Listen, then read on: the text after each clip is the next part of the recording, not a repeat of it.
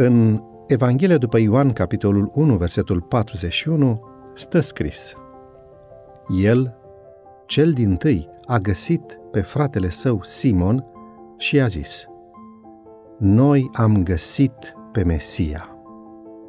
Scriptura ne transmite istoria ucenicilor Andrei și Filip. Primul lucru pe care l-a făcut Andrei a fost să-l cheme pe fratele său Simon și să-i spună că l-a găsit pe Hristos. După aceea ni se relatează cum Filip, care era din aceeași cetate cu Andrei și Petru, adică Betsaida, îl găsește pe Natanael și îi spune Noi am găsit pe acela despre care au scris Moise în lege și prorocii, pe Iisus din Nazaret, fiul lui Iosif. Ioan 1 cu 45. Avem istorisiri similare în Evanghelii și în Faptele Apostolilor. Una se găsește în această din urmă carte, care face referire la episodul în care Pavel și Sila sunt întemnițați în Filipii. În timp ce erau închiși, lăudându-l pe Dumnezeu prin cântări și rugăciuni, s-a făcut un mare cutremur, așa încât s-au deschis toate ușile și s-au desfăcut toate legăturile. Lucrul acesta a dus la o conversație între Pavel, Sila și temnicerul care îi avea în pază. Deznodământul a fost unul special. Temnicerul a dus mai departe vestea mântuirii în familia lui. Prin urmare, cei din casa lui au fost botezați.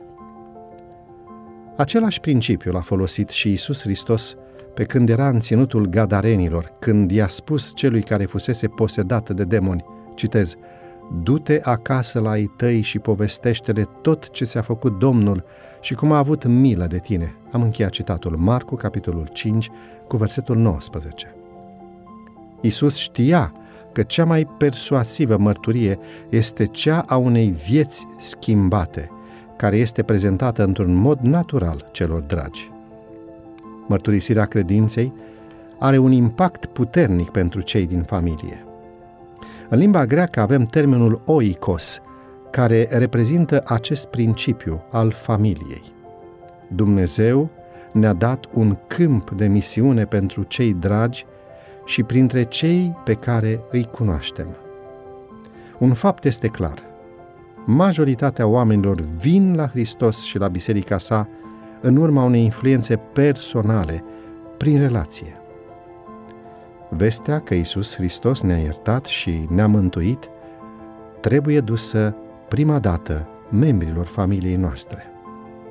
Aceasta este o parte importantă a misiunii noastre și o temă constantă a rugăciunilor noastre.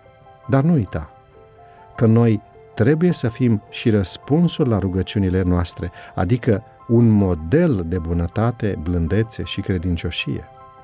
Fără o viață schimbată, cuvintele nu pot face nimic. Roagă-te ca toți cei din casa ta să-L găsească pe Iisus Hristos. Fă un plan ca luna aceasta să te rogi în fiecare zi pentru rudele tale care nu-L cunosc încă pe Isus, amintindu-le cu consecvență numele în rugăciune.